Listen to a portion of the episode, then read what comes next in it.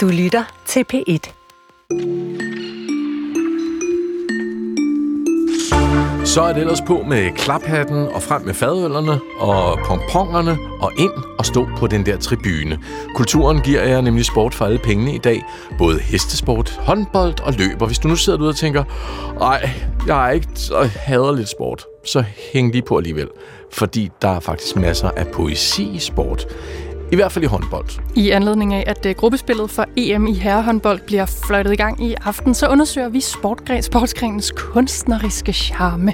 Det gør vi sammen med forfatter Malte Tellerup, som engang spillede en hel masse i håndbold selv, og som har skrevet et uh, digt om den her måske smukke sport. Det finder vi ud af lidt senere, sådan cirka om en halv time. Men først så hopper vi med begge ben lige ind i en ridehal. Det er onsdag, det er januar, og kulturen er hos dig. I dag er det Linnea Albinus Lande og Jesper Dein. De sidste par måneder har der været en særlig og ikke specielt positiv opmærksomhed på dansk hestesport og på vilkårene for de her store, smukke dyr.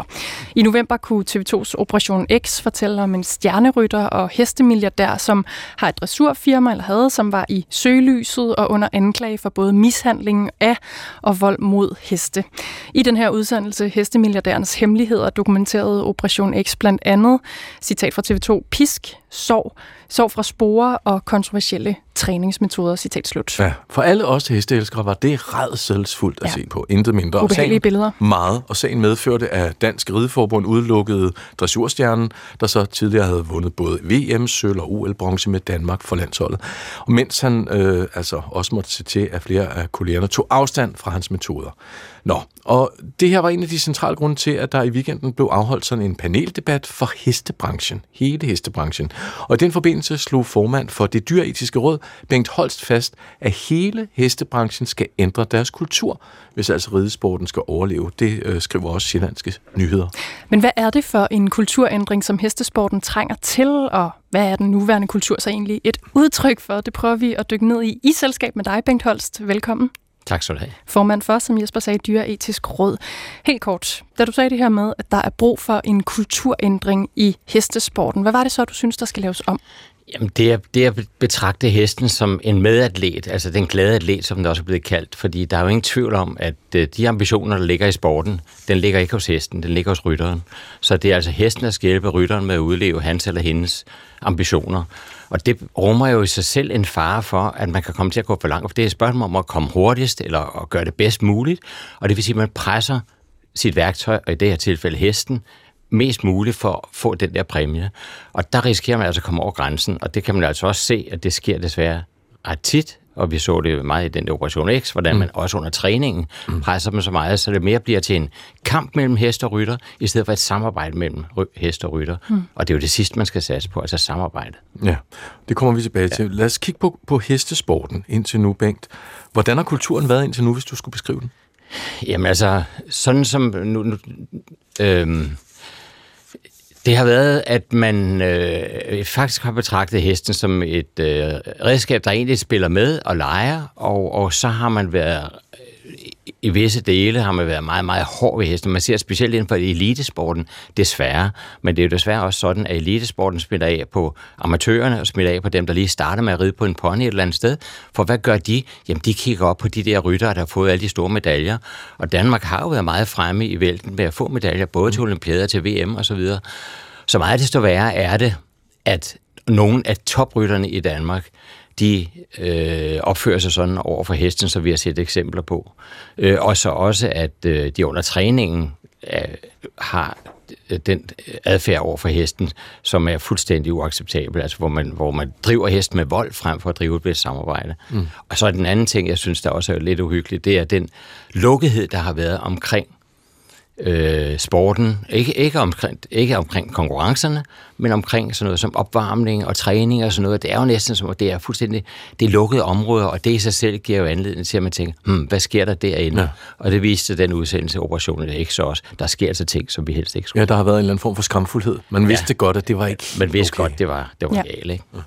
Sjællandske Nyheder har også talt med dressurrytter Maj Tofte Olesen, som både underviser og har konkurreret på højt niveau selv. Og hun fortæller, at hun selv har lagt mærke til en anden form for kulturændring, end den du efterspørger, Bengt, i løbet af de sådan cirka sidste 15 års tid i den her branche, som har medført det, som hun kalder en kassetænkning, og det omfatter, at hestene bliver trænet rigtig hurtigt, så de meget hurtigt kan stige i værdi, og det peger jo på det, som mange udefra jo nok også i høj grad forbinder hestesporten med, det er, at den handler om penge. Hvor meget fylder det i forbindelse med det her kæmpestore spørgsmål om hestenes trivsel? Altså, at der også simpelthen er økonomi i sportsgrenen? Jamen, det er jo altid farligt, når der kommer rigtig mange penge ind i sporten, fordi, eller ind i sådan et, et, et samarbejde mellem hest og rytter, fordi så begynder pengene meget hurtigt at blive så store, så de kommer til at tælle mere end det, at man tænker på hestens velfærd. Øh, og da der er så mange penge ind i hestesporten, også i selve det at opdrætte heste til den her sport, og i træne hestene, jamen så øh, risikerer man altså på, på grund af pengene, på grund af en grådighed, at man driver hesten til langt mere, end de kan tåle. Mm. Øh, og det er jo det, man desværre ser tegn på, og man ser det jo, øh, jamen altså, også, jamen, også i, ikke kun i selve, øh, selve udførelsen af sporten, men også det, at nogle heste er så værdifulde og kan tjene så mange penge hjem ved at præstere rigtig godt, at man i stedet for at holde dem socialt, hvad de faktisk burde holdes, så holder man hesten for sig selv, for man er bange for, at den bliver skadet. Og, og bare sådan et lille eksempel, det synes jeg også, at den er helt gal. Man bliver nødt til at tænke på hesten som et levende væsen. Der har nogle behov, de skal opfyldes. Hvis man ellers så kan være, få dem til at være med i sporten så under de betingelser, så er det fint, men ellers ikke. Hmm. Er, det, er det nyt det her med, at man behøver at betragte hestene på den måde? Altså give dem lidt mere credit for at være levende væsener? Jeg vil sige, det er, det, er, det er jo altid svært sådan, det skal man gøre, når man har med heste at gøre, eller det hele taget har med levende dyr at gøre, og man beskæftiger sig med dem på en eller anden vis. Nu er det så også kommet i dyrevelfærdsloven, at man skal betragte hesten som levende, øh, øh, som sansende væsener og sådan noget der. Så det, nu står det direkte skrevet ind i loven på en måde, sådan at man kan ikke være i tvivl om, at udover at man ikke må gøre skade på dem, så skal man altså også betragte dem som levende, sansende væsener, der har nogle behov, som vi skal opfylde. Mm. Så kan man så spørge, hvor mange der lytter efter det her, fordi nu vil jeg lige gå lidt tilbage. Vi har tidligere haft besøg af hesteekspert og forfatter øh, Julia Taylor, som du også øh, kender til. Hun har skrevet bogen I Can't Watch Anymore, der fik international opmærksomhed, fordi hun argumenterer for, at vi simpelthen burde ja, droppe heste i elitesport, i OL-sammenhæng i særdeleshed, fordi det er OL's skyld, det er lidt det, hun mener, at det er så galt i ridesporten. Og som du siger, så er den der dribble-effekt ned igennem systemet, så øh, ja, unge piger, der gerne vil til OL, når de bliver store, de måske også lige giver hesten et ekstra dask. Hvad siger du til det? At vi simpelthen, det er der, vi skal starte og sige, prøv at høre, heste, no, de skal bare overhovedet ikke være med i OL, fordi der, der kan vi kun være med, hvis vi skader dem. Hvis det er sådan, man opretholder kriterierne for, for at man vinder sådan som dag, og man bliver nødt til at drive hesten, sådan som man desværre har set mange eksempler på, også så sent som VM her, hvor der var en tysk rytter, det var så under femkampen, der piskede hesten så kraftigt, så hun blev ude, eller hun, hun, det, det gav en masse diskussion, ja. og senere røg den, helt, den der disciplin fuldstændig ud af det. Hvis det skal blive ved på den måde, så er jeg fuldstændig ret. På den anden side vil jeg også sige, det behøver ikke at være sådan, og der er også folk, der rider deres heste ordentligt, og det kan godt lade sig gøre. Og så må man sige, jamen så må sporten ride på det, på, det kan godt være, at den måske ikke kan komme op til de helt samme resultater, som der, hvor man pisker hesten, og hvor man driver dem frem ved vold. Mm. Hmm. Men så på det, det er jo bare præmissen så, og så må sporten altså leve med de betingelser og sige, så skal den drives, og så skal den måske drives til et niveau, der ligger lige nedenunder. Men så bliver det svært at konkurrere på internationalt niveau, ikke? Ja, men ja, det, det, er jo, det, er jo ikke, det er jo ikke menneskeret at sige, at man skal ride på en hest. Det er ikke menneskeret at sige, at man skal deltage i en eller anden sport med en hest, og hvis det går ud over hesten på den måde, så skal okay. den ikke være der. Men det og, hvis det, og hvis det er betingelserne for, at man kan opretholde sporten, ja. så vil jeg sige, så skal sporten også udgå. Mm. Dyretisk Råd udgav i 1998 en rapport med anbefalinger til, hvor hestesporten burde sætte ind for at forbedre vilkårene for dyrene, altså for nu 26 år siden. Og en lignende rapport udkom øh, sidste år, også fra jer i Dyretisk Råd. Der var altså 25 års mellemrum. Hvorfor er der ikke kommet noget i mellemtiden, nogle lignende anbefalinger til den her sport, der jo ret tydeligt har brug for nogle guidelines? Ja, det kan man så spørge sig selv om, og det er et ret godt spørgsmål, og fordi 25 år er ret længe. Hvorfor har man ikke taget de anbefalinger, der kom på det tidspunkt, som i forbløffende grad ligner de anbefalinger, vi kom med her i marts 2023? Øh, og det er jo fordi hestesporten desværre har haft en meget god evne til at få den så ned under radaren, og sige, det går nok over det her, så har de ikke rigtig taget den til sig. Øh, Dansk Rideform har faktisk lavet nogle rigtig gode retningslinjer, nogle etiske retningslinjer for, hvordan man skal drive ridesporten, hvordan man skal opføre sig over for hesten og sådan noget. Hvis man fulgte de her retningslinjer til punkt og prikke, så havde vi slet ikke noget problem, for de er, de er virkelig gode, de der etiske retningslinjer. Problemet er, at man ikke følger dem, og det kan der være mange årsager til, blandt andet pengene, blandt andet også fordi man har et forkert indstilling til, hvad man kan og gøre med en hest, og så ligger der en masse tradition i det, at man har jo for langt tilbage behandlet hesten på en anden måde. Men altså, vi er kommet meget, meget længere ud nu i forhold til, hvad man gjorde før. Før havde man respekt for hesten. Jeg vil sige, at der er mange af de ryttere, der rider i dag, der ikke har respekt for hesten, men bare betragter den som noget, der kan bringe dem til en eller anden præmie. Mm. I forhold til det, altså vores forhold til dyr, hvordan har du registreret en ændring i det? Fordi vi taler jo meget om dyrevelfærd, vi transporterer stadig grisen rundt på landevejene og så videre, ikke? Men vi, vi er på vej i en retning, hvor det i hvert fald virker med ordene, der kommer ud af folk, som om vi interesserer os for dyrevelfærd. Hvordan har, har forholdet til, til hestene ændret sig? Nu siger du, i gamle dage, der var der måske en større kærlighed til individet og dyrets ret til ikke at blive pisket. Ja, øh, jeg, tror, øh, jeg tror, at øh, samfundet i dag accepterer mindre over for dyr. Øh, men samtidig har pengene også fået større magt, og det vil sige, i en sport, hvor pengene spiller så meget, stor, spiller så meget en stor rolle, som det gør her i den her, der risikerer man altså at komme ud over der, hvor, hvor velfærden måske ikke får så meget at skulle have sagt det længere. Og når man så samtidig holder den der lukkethed over for, hvad man egentlig ser, for det viser sig også det, man har lavet med skjult optagelser forskellige steder, og hvad man hører fra folk, der kender til det, og som øh, gerne vil have det ændret, at sådan noget som i opvarmning under træningen, der foregår der jo ting, som bestemt ikke tåler dagens lys. Og det vil sige, at man har altså puttet for at træne hesten og få dem til at yde endnu mere, så har man puttet dem ind under nogle forhold og lavet nogle træningsmetoder, nogle opvarmningsmetoder, der gør det der er endnu værre for hesten, end man gjorde i gamle dage, hvor der var, måske nok var lidt mere åbenhed omkring mm. det. Så man har altså, man erkender, at der er et problem, og i stedet for at løse problemet, så skjuler man det. Mm. Og det så man desværre også i den Operation X, hvor de vidste, der var et problem. De vidste, der havde piskemærker, de vidste, der havde sporemærker og sådan noget med, med sår efter sporene. Ja. Hvad gør man så? Man skal sgu svært på, og det er jo fuldstændig vanvittigt, at, at, at overhovedet, at man, og det gør det næsten endnu mere kriminelt, at man ser, at der er et problem, og så prøver man at skjule problemet på den måde. Ja. Nu kommer spørgsmålet til en øh, million kroner, Bengt Holst, fordi det du jo øh, i virkeligheden står for, er også din pointe om, at der simpelthen skal laves noget om, ikke i regelsættet omkring sporten, men en stor kulturforandring. Ja. Det er det, hestesportsbranchen ja. har brug for. Hvordan gør man det?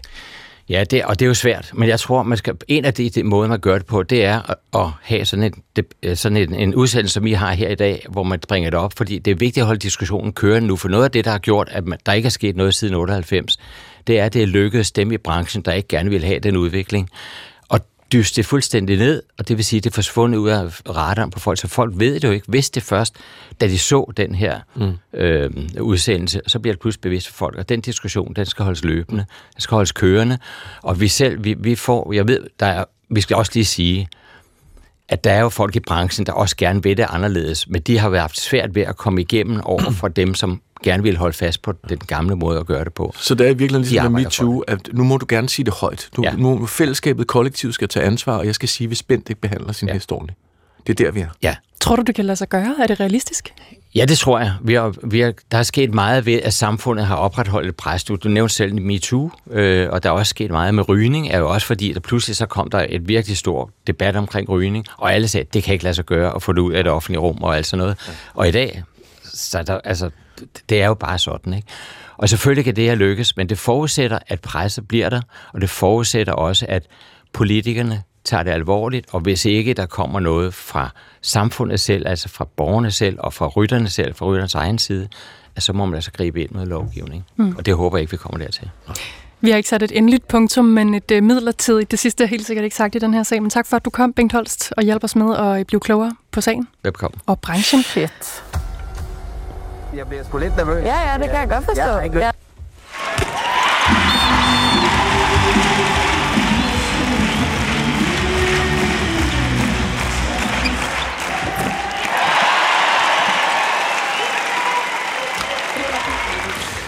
ja. Vi skal videre, men ja. Øh, vi fortsætter lidt sportsbordet. Nu skal vi til harpiks og hopskud og vinende gummisåler. Man kan høre dem her. Mm-hmm. I dag der begynder Europamesterskabet i øh, herrehåndbold, øh, når Frankrig møder Nordmakedonien, og Tyskland møder Schweiz, og Danmark skal i kamp i morgen mod Tjekkiet.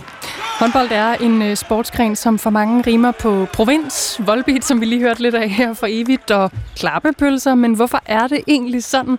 Det næste stykke øh, tid her i programmet står i håndboldens tegn, hvor vi kigger nærmere på, hvad det er for et poetisk potentiale, den her sportsgren har. For det har den nemlig, det kommer vi til. Først kigger vi dog nærmere på, hvordan historien har formet håndboldens fankultur. Det har vi gjort, da vi øh, tidligere i dag talte med Rasmus K. Storm, analyse- og forskningschef ved Idrættens Analyseinstitut. I en artikel fra Hvid og Sands mediet, der har han fortalt, at øh, det er tre elementer, der har været med til at skabe håndboldkulturen. Det er kommercialisering, det er forankring i foreningslivet og sportslig succes. Og her starter Rasmus med at fortælle om første ben, kommercialiseringen. Håndbold har jo været nationalsport nummer to, så hvis vi snakker popularitet, så har det jo egentlig været øh, populært, øh, hvad skal man sige, længe. Men kommercielt set, og hvad skal man sige, det gennembrud, som dansk håndbold får, også, hvad skal man sige, kulturelt, jamen det starter jo i midten af 90'erne med Ulrik Vilbæk og det vi dengang kaldte de jernhårde ladies øh, præstationer, altså der hvor den, hvad skal vi sige, sportslige succes for dansk håndbold startede.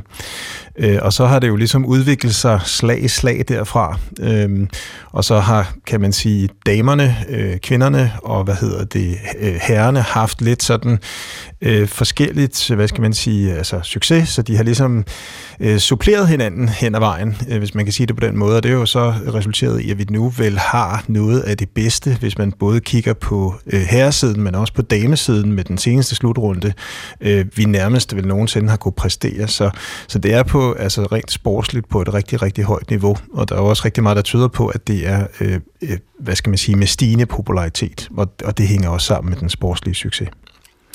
Okay, altså så hvad er egentlig afgørende mest af alt for at udbrede en sport som for eksempel håndbolden? Er det, at der er et kommersielt aspekt, eller at det vinder trumfer igennem i foreningslivet, eller at der kommer en masse sejre?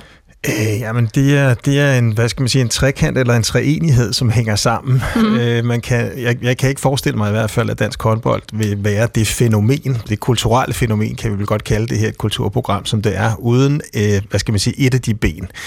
Øh, og, og altså, den, den folkelige kulturelle foreningsforankring, kan man kalde det, jamen, det er jo, det er jo den ene ting. Altså, det er jo en forudsætning for, at man noget kan, hvad skal man sige, øh, have øh, spillere, øh, klubber, øh, som ligesom er platformen for udviklingen af det.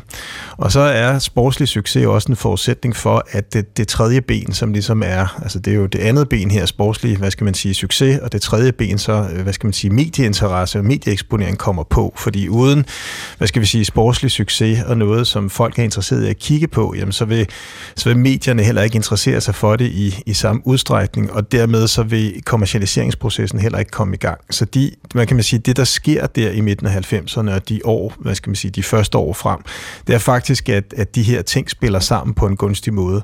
Det der, det, der også er vigtigt at understrege på det tidspunkt, det er, at de landsdækkende kanaler, de har ikke længere rettighederne til fodbold. Altså, øh, det vil sige, det som er nationalsport nummer et, og som det, som, øh, hvad skal man sige, der er et meget, meget stort publikum til, og der leder de jo så også i den periode efter noget andet serielt sport, kan man sige, at putte ind i det hul.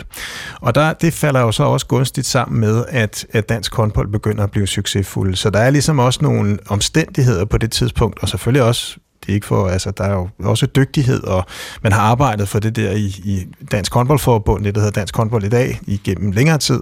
Og så slår det ligesom igennem, og så begynder, når, når medieeksponeringen så også er der, fordi at den sportslige succes er der, jamen så kommer der jo også sponsorinteresse, og det kan man jo mærke i klubberne, og det skaber så den her grobund for, at man kan professionalisere sporten endnu mere. Men de ting og kommercialiseringen og så den fortsatte udvikling, som vi kan vende tilbage til, øh, jamen det kan jo ikke ske uden at både der har været den her folkelige foreningsmæssige forankring øh, i alle afkroge af landet, øh, og dermed også grobunden for, at der kan komme en sportslig succes, som så kan falde sammen med nogle andre omstændigheder, der så gør, at den her kommercialiseringsproces kan komme i gang.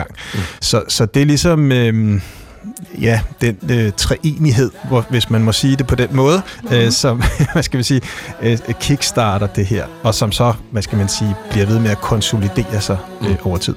Lad os øh, tage sammen, Rasmus, med dig og, og lytterne også med på en tur tilbage til 90'erne, til et, nummer faktisk, der er jo rigtig meget dårlig musik, der er lavet til øh, landshold. Men det her, det er faktisk, er du ikke enig med det? Jo, det er fedt. Det er rigtig fedt. Det er Gorm og landsholdspigerne. Året er 1994. Lad os danse. Der er et lille yndigt land, hvor håndboldbølgen ruller. på salten Østerstrand Og skaber håndboldkugler Her bliver sporten til en leg Med smilet som et våben Når kæledækkerne viser vej Så kan ingen nå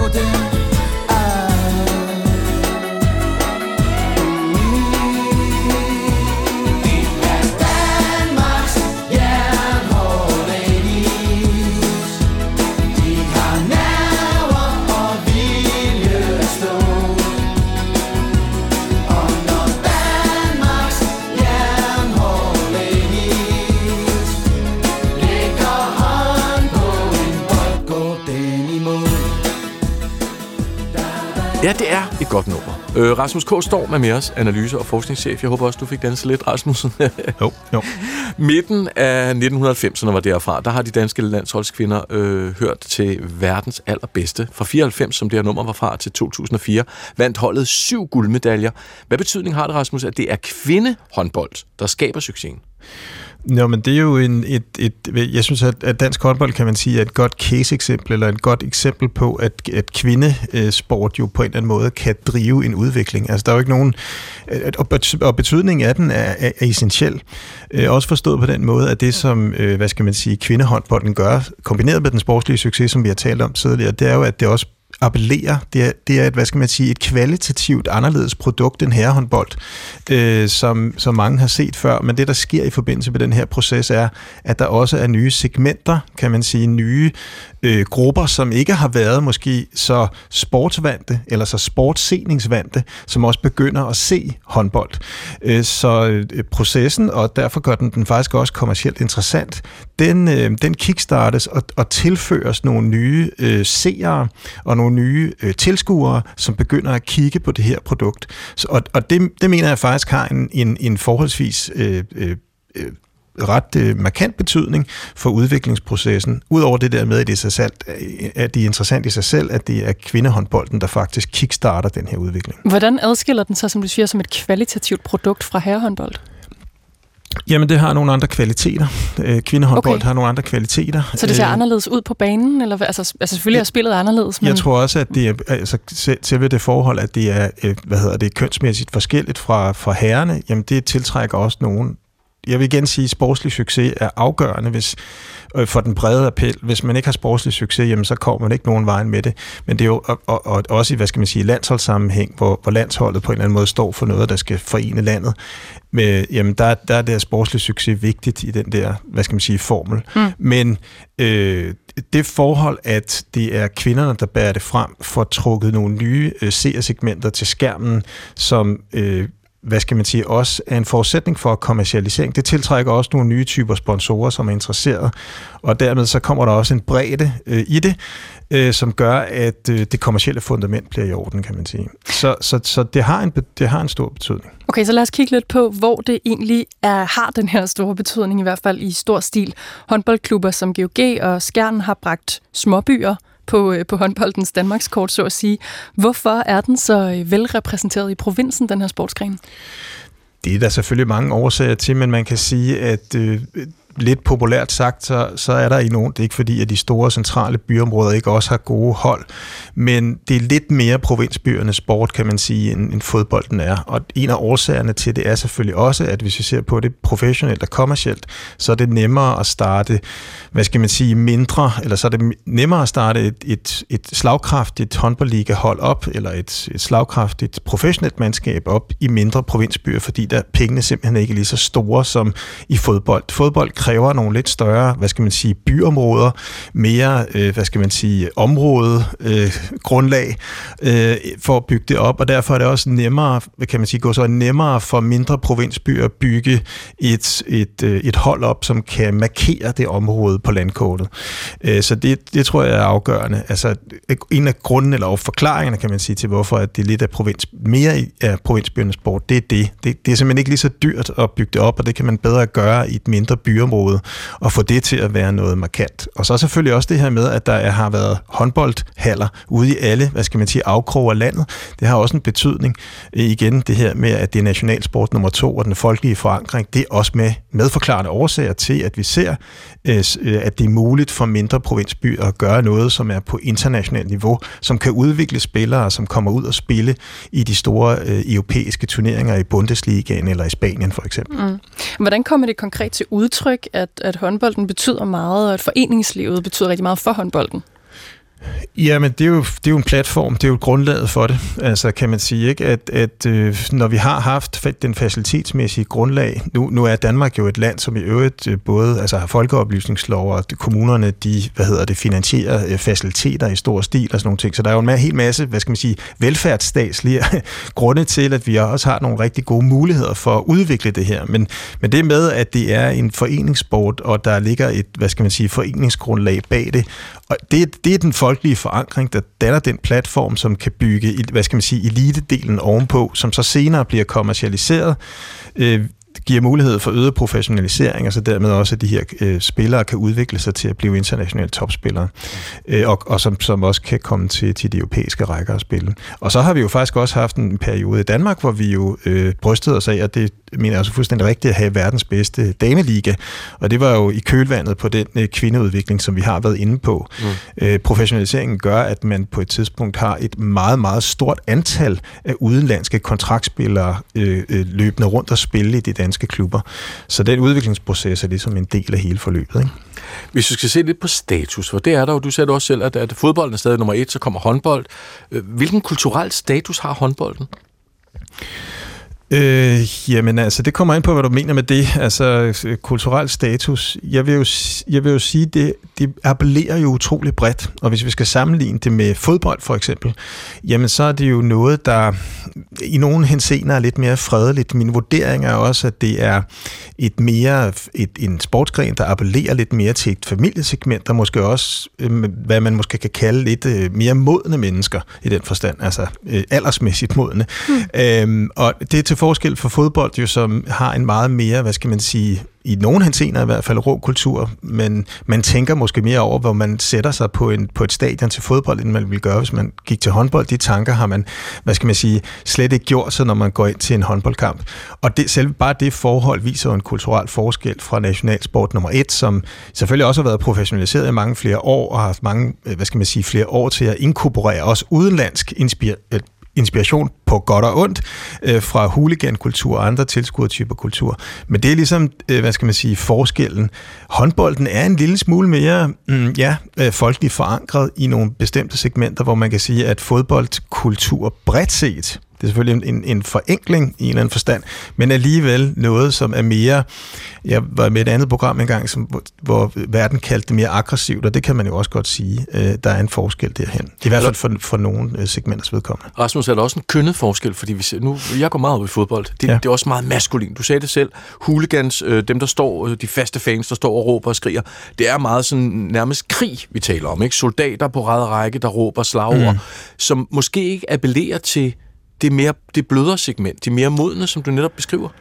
Kvinderne. Kvinderne. Ja, ja, det sagde jeg jo ikke. Jamen, det, det har selvfølgelig noget at sige. Man kan også sige, at fodbold har også været øh, i, i England for eksempel koblet op på arbejderklassekultur og nogle udtryksformer der, som også har været, ja, maskuline.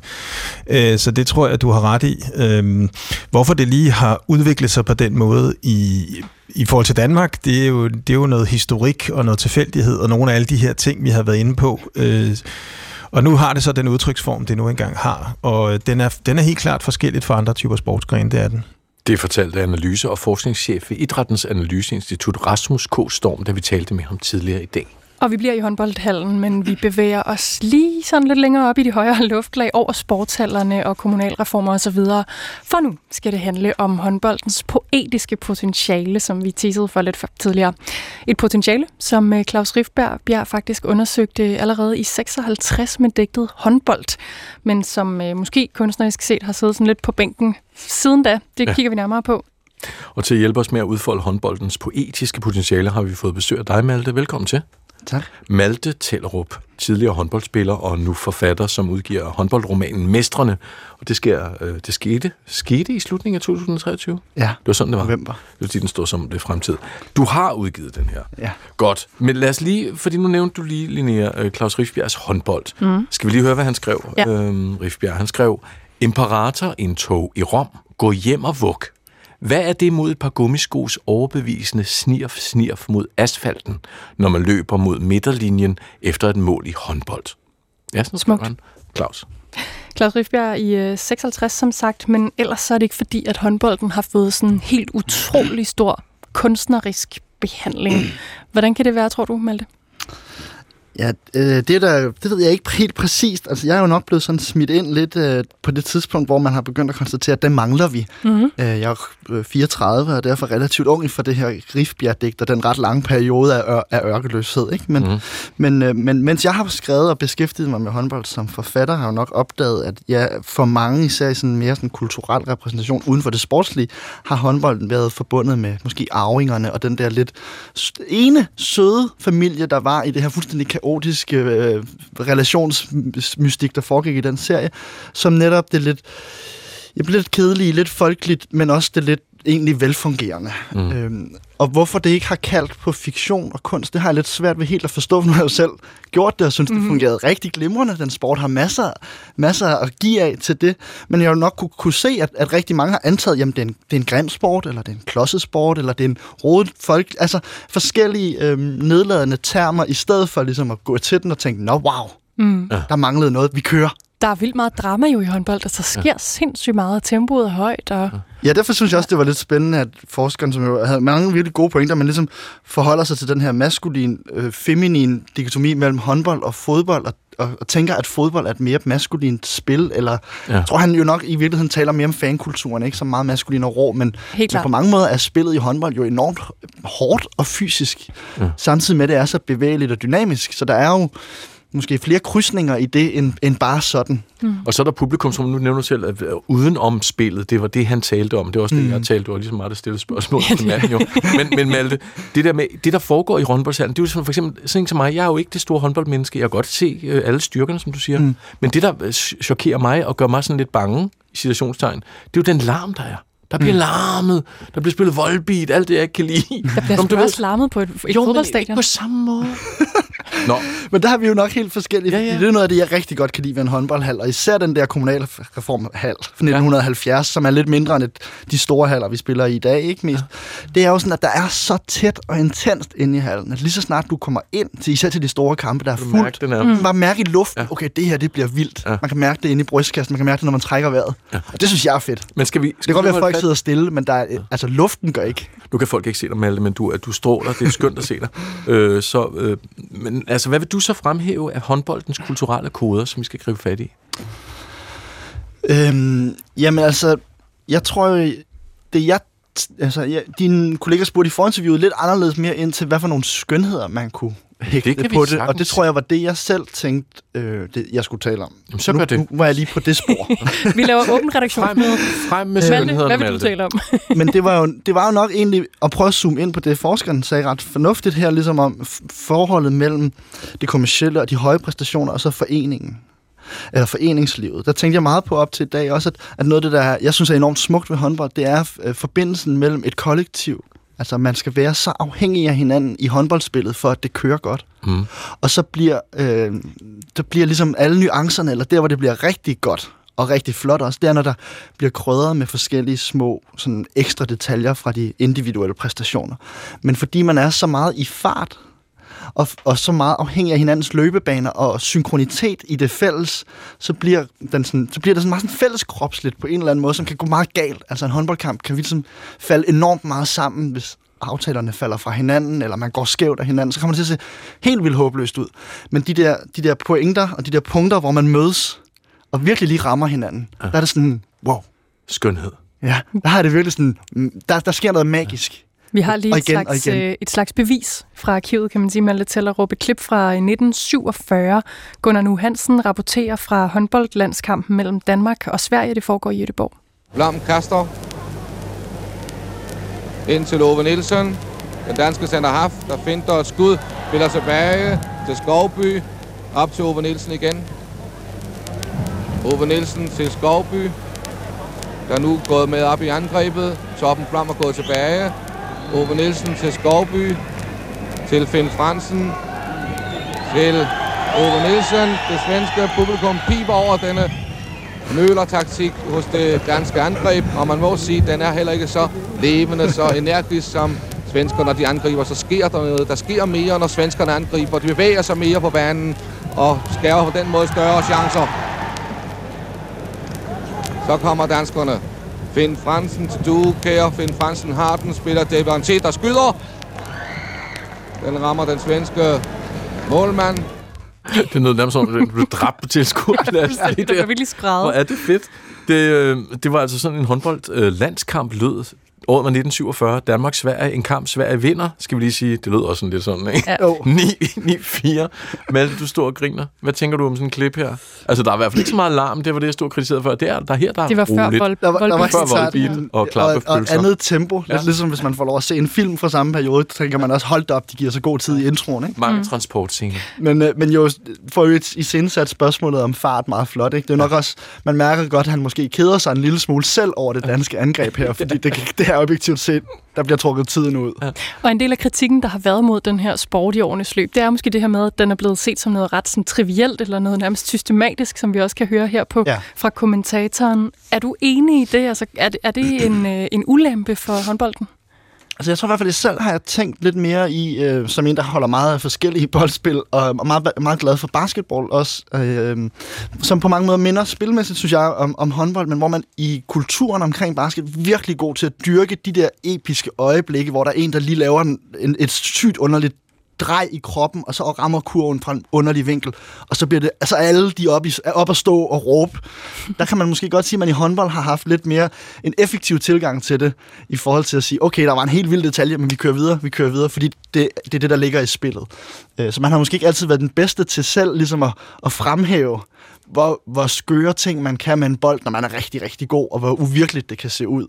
Øhm, Altså, så det kan også betyde, at man som spiller bliver mindre opmærksom på at, at, at udvikle Altså, tror- de der detaljeteknikker. Nej, det tror jeg egentlig ikke. Jeg tror, spillerne er rigtig optaget af det, men altså dem, der ikke nødvendigvis har været inde på banen eller inde på holdene, har, får ikke ligesom fremhævet de ting og de skønheder i spillet på samme måde, som man gør for basket, eller måske også for fodbold, som jeg ikke kender så godt, men hvor man ligesom virkelig dyrker de der detaljer og dvæler rigtig meget ved dem. Det, det ser jeg også mere og mere med, med altså alle de der at- deling af videoer og, og TikTok-ting. Man kan virkelig få mange, mange klip om håndbold og, og vilde mål eller redninger eller afleveringer, hvor folk ikke kigger.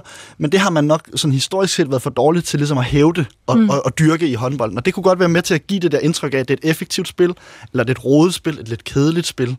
Et larmende spil. Et larmende spil. Vi skal tilbage til 2019 nu, for det der skrev du et digt til Information, Dagbladet Information, øh, da det danske herrelandshold øh, blev verdensmester. Og jeg tænkte, hvis du havde mod på det, øh, en, øh, en lille oplæsning af din egen poesi. Du har lavet en omskrivning, så vidt jeg kan forstå. Men det skal vi ikke tage så alvorligt. Det er bare et par ord, eller hvad? Jeg, jeg satte det bare lidt sammen, fordi jeg fik at vide, at det skulle være et minut. Nå, du har simpelthen... Du har Så, det, så lavede jeg Lige bare så reageret i effektiv som håndbolden. så, så lavede jeg lige til lejligheden. Ej, hvor skønt. Og det, der vel er lidt sjovt for mig at kigge tilbage på det, det er jo så ligesom, jeg, jeg tillader mig at gå, gå ned på banen og prøve at skrive fra et, fra et spillende perspektiv. Jeg har spillet som håndboldmålmand, kan man sige inden. Ja. Øh, nu prøver jeg at læse det op. Jeg vil lytte. Jeg er målmand. Jeg ser skuddene komme imod mig, og jeg stanser dem. Simpelt. Jeg holder panden frem, når der skydes om hovedet. En målmand skal se frygten i øjnene og kaste sig ind i bolden. Det handler om at afvente og eksplodere. Det handler om timing. Hvis jeg ikke reagerer for tidligt, ikke går for sent, så kommer ingen forbi mig.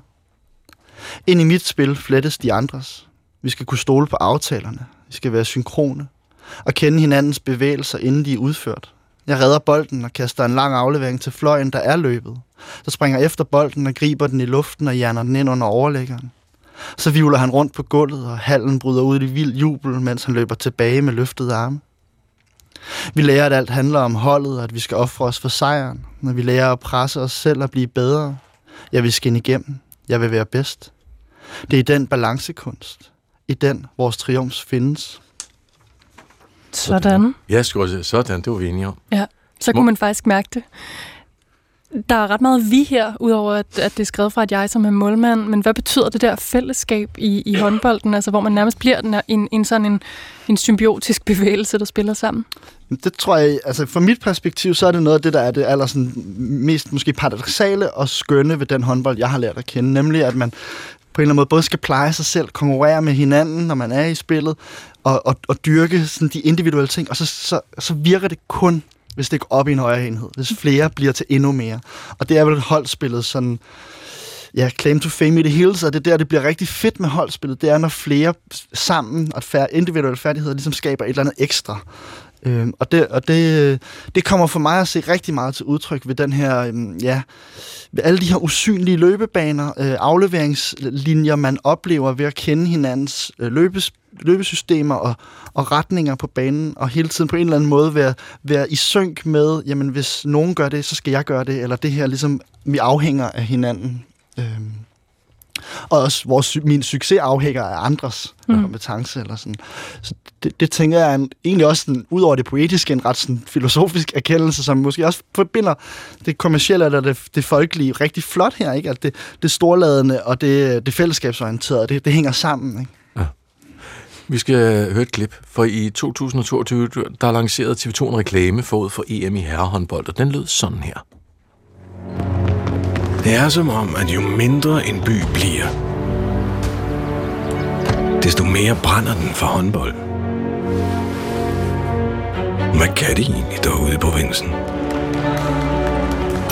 Rent logisk må færre mennesker jo betyde mindre talent. Men det her er Danmark.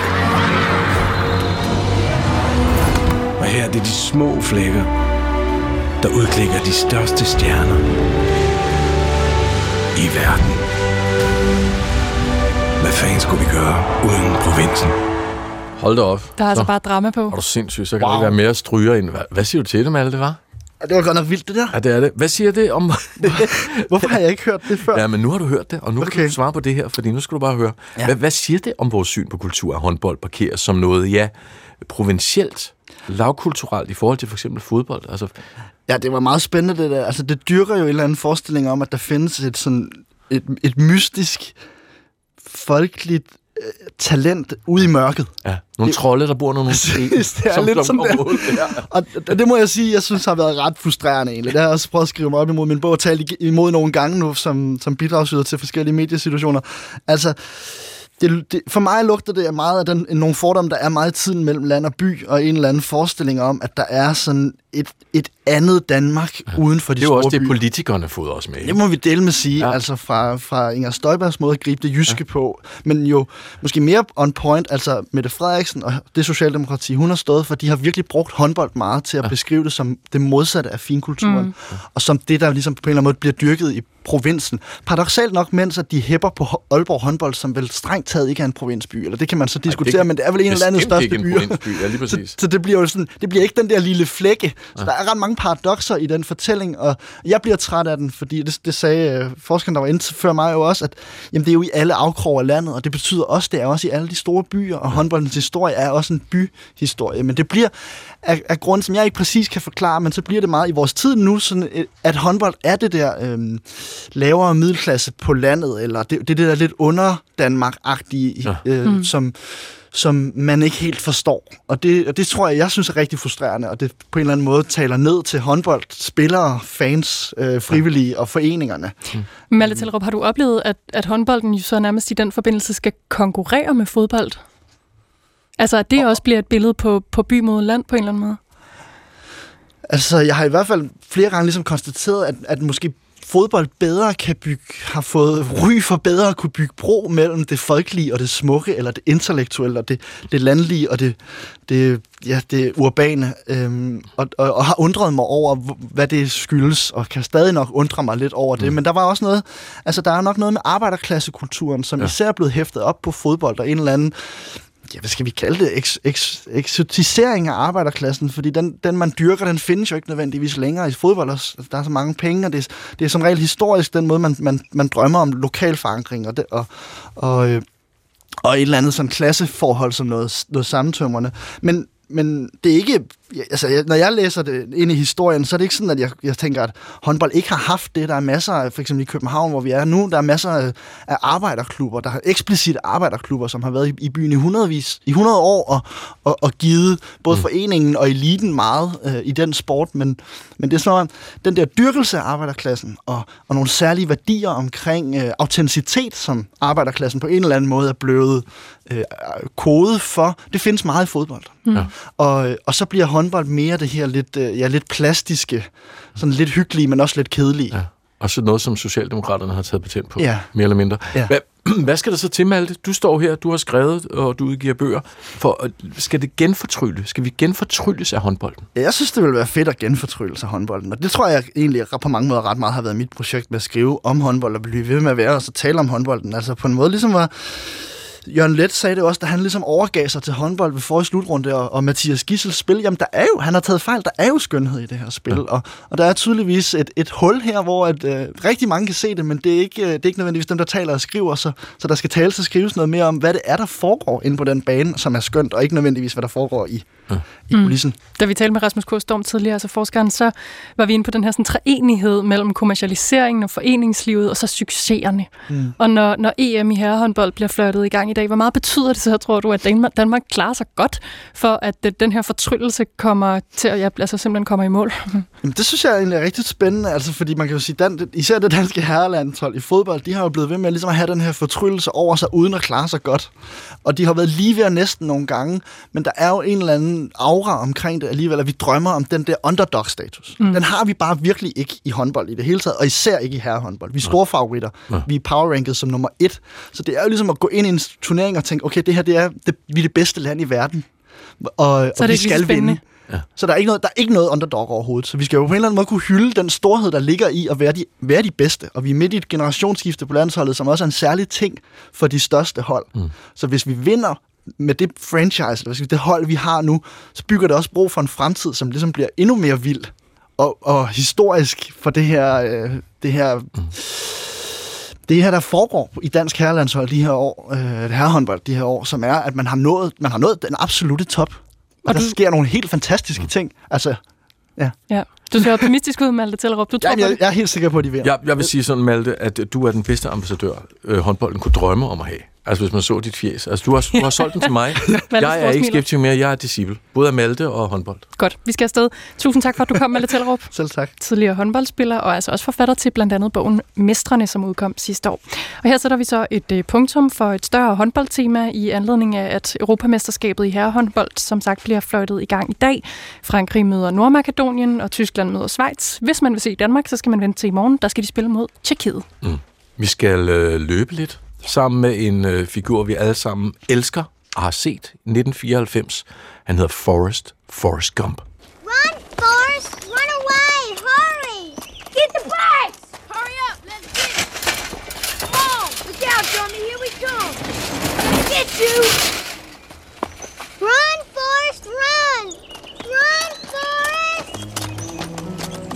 Og så løber han. Hvis du kan huske scenelinjer, det er vidunderligt. Løber, hans bøjler på benene, hans, hans stativer på benene Det falder er faktisk det er fedt med sådan et genlyt her, for det er godt nok en sød af. film. Og han løber, og han løber, og han løber, og han bliver ved med at løbe, og som vi alle sammen ved, ja, fantastisk film. Forrest Gump, 1994. Så hvorfor spiller vi et klip fra den film? Jo, fordi at det for første gang nogensinde er alle billetter til det kommende Copenhagen Marathon udsolgt.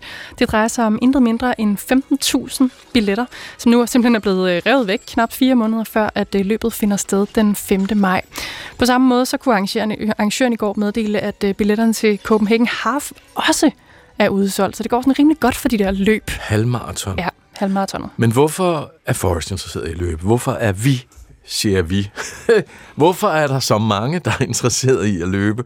Og hvad siger der om vores tid som løbende folkefærd? Det skal vi tale med en herre om nu, øh, Peter Forsberg, chefanalytiker ved Idrættens Analyseinstitut. Velkommen til dig, Peter. Tak skal du have.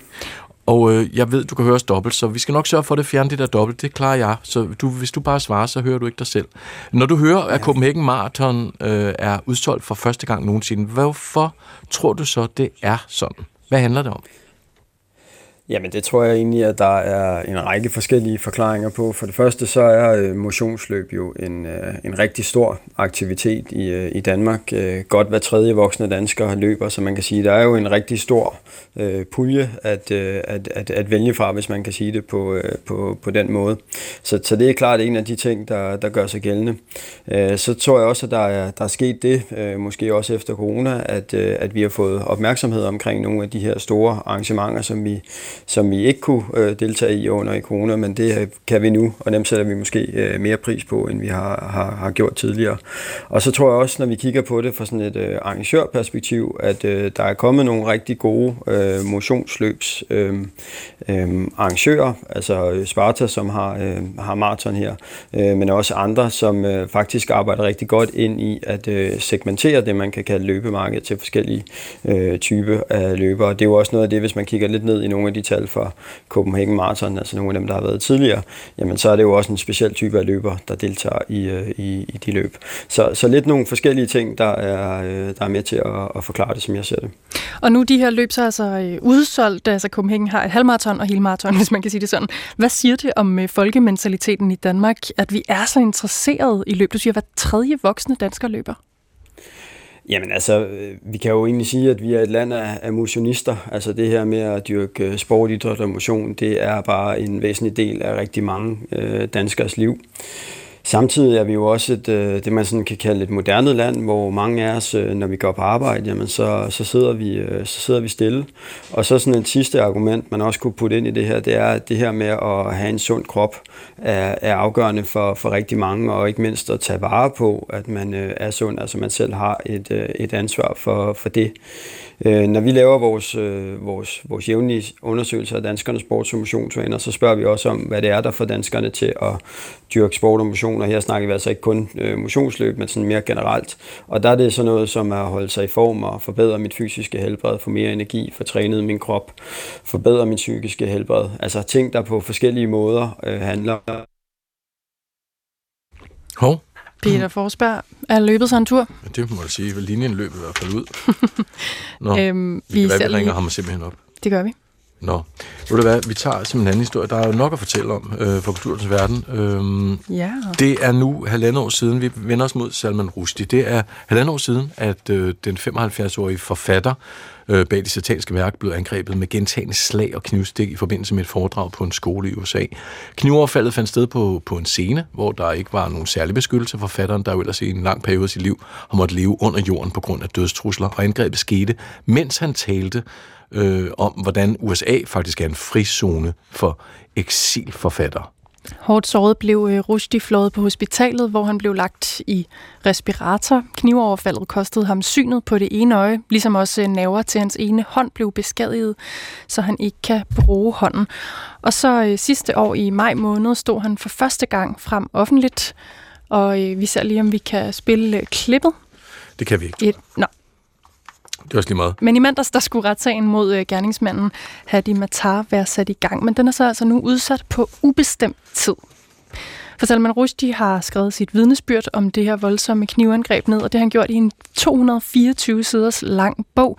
Den udkommer den 16. april. Titlen er Knife Meditations After an Attempted Murder, og Hadi Matars advokat har overbevist retten om, at et hvert udsagn fra et vidne til den her hændelse kan blive brugt som bevisførelse i sagen. Så de skal selvfølgelig have, ja selvfølgelig, men de skal så nærmest derfor have lov til at læse bogen, og det skriver en række internationale medier, blandt andet øh, Associated Press og The Guardian. Den nyudgivende bog bliver af Salman Rushdies forlag Penguin Random House beskrevet som, citat, en brændende, dybt personlig beretning om at udholde og overleve et morforsøg 30 år efter, at der blev udstedt en fatwa mod ham. Citat slut. Ja. Således nåede vi altså lige en nyhed øh, om Salman Rushdie. Øhm, og tilbage til øh, løb og Peter Forsberg, chefanalytiker ved Idrættens Analyseinstitut. Er du hos os, Peter? Jeg er tilbage. Det er godt. Skønt at høre en god telefon oven i købet. Lad os lige ja. Øh, vende tilbage til løbet. Til et af de, øh, ja, de største, mest populære løb, vi har herhjemme. Lad os lytte her. Fantastisk stemning og masser af glade mennesker, der hæpper, og det gør det til noget meget festligt. Vi ses til Royal Run anden pinsedag. En af de mest geniale opfindelser, kan man sige, hvis man i hvert fald er kongehus. Og øh, hvis man kan lide at løbe. Lige præcis. Kronprinsparet inviterer den øh, kommende konge og dronning er det jo nu til det årlige øh, Royal Run, som sker til Bay 2024 i år. Kronprins Frederik, som jo er en begejstret løber, som de fleste ved, er en del af løbeklubben. Både ledere og politikere har haft løb som en vigtig del af deres fortælling. Anders Fogh løb, Helle Thorning, den moderne leder, kort sagt. Hvorfor er det sådan, Peter? Jamen det er jo fordi, at øh, man kan sige, at der i hvert fald er, er, er opbygget en historie omkring, at, øh, at der er nogle positive værdier øh, knyttet til det her med at, øh, at dyrke motionsløb. Altså udover at det selvfølgelig sådan meget øh, klart giver nogle, øh, nogle fordele i forhold til, til, til sundhed, som er, en, øh, som er en vigtig værdi. Altså så i selve løbesporten og den måde, som den er tilrettelagt på, og man, man dyrker den, jamen, så er der også noget i forhold til, at man kan, man kan øh, vise en form for vedholdenhed og, og viljestyrke mange motionsløbere siger jo faktisk, øh, når man spørger dem, altså det er jo faktisk ikke så sjovt at gå i gang med at løbe, fordi det er hårdt osv. Det er først efter et stykke tid, at man begynder sådan og, øh, og, og, at opleve en, en glæde ved det. Så det kræver, at man, man holder ved. Øhm, så er der også noget med, at man i hvert fald i nogle løb, særligt hvis man presser sig selv, altså så skal man ligesom kunne formå at, øh, at bide sådan en, en vis del af, af smerte øh, i sig. Selvom det måske ikke lyder så positivt, så det der med, at man i hvert fald i et stykke tid kan sige, at nu, nu, nu gør jeg det her, fordi at, øh, at det er vigtigt for mig, det er, det er også noget, der, der ligger en positiv værdi i. Og så også det her med at kunne, kunne lave et mål og fuldføre det, altså at man har en eller anden grad af målrettighed er nogle af de øh, ting, som man kan, kan knytte op på, på motionsløb. Måske særligt, hvis man, hvis man er ude i at kæmpe med nogle af de, øh, de længere øh, distancer eller, eller starter op med løb. Nu hørte vi lige om øh, håndbolden, da Malte Tellerup var inde og fortælle om, hvor vigtigt et fællesskab der også er i det, når alle bare spiller synkront og ved, hvordan hinanden fungerer på banen. Men på en måde er øh, løb jo lidt en modsætning, i hvert fald til holdsport i det hele taget. I hvor høj grad har det her solo-aspekt i, i det at tage ud og løbe en tur noget at gøre med populariteten, tror du? Jamen, det har, det har klart noget at, at gøre med det, øh, men jeg vil også gerne øh, nuancere det lidt. Øh, men hvis vi lige starter med det der solo-perspektiv, eller hvad vi nu skal kalde det, altså så kan man sige, at en af de, de stærkeste tendenser, vi har set i udviklingen af danskernes sports- og motionsvaner de sidste mange år, det er jo en, øh, en, en, en øget grad af, at man gerne vil øh, have mulighed for at organisere sin, øh, sin idræt selv. Mm. Og det kan man jo i høj grad med motionsløb, fordi man kan gøre det, når man vil, øh, og hvor man vil. Man kan tage, tage løbskolen med på, på ferie, hvis det er nu det, man vil. Så der er klart et aspekt der, at man selv kan, kan arrangere det. Men, men når vi dykker ned i, i motionsløb, altså, så ser vi også, at der faktisk er en fleksibilitet i forhold til, hvordan det er, man griber motionsløb an.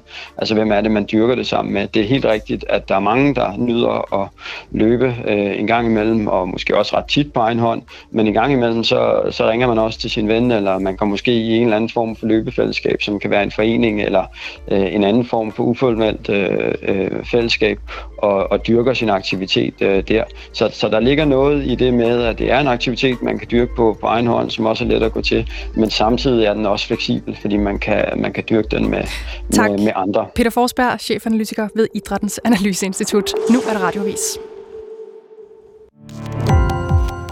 Gå på opdagelse i alle DR's podcast og radioprogrammer. I appen DR Lyd.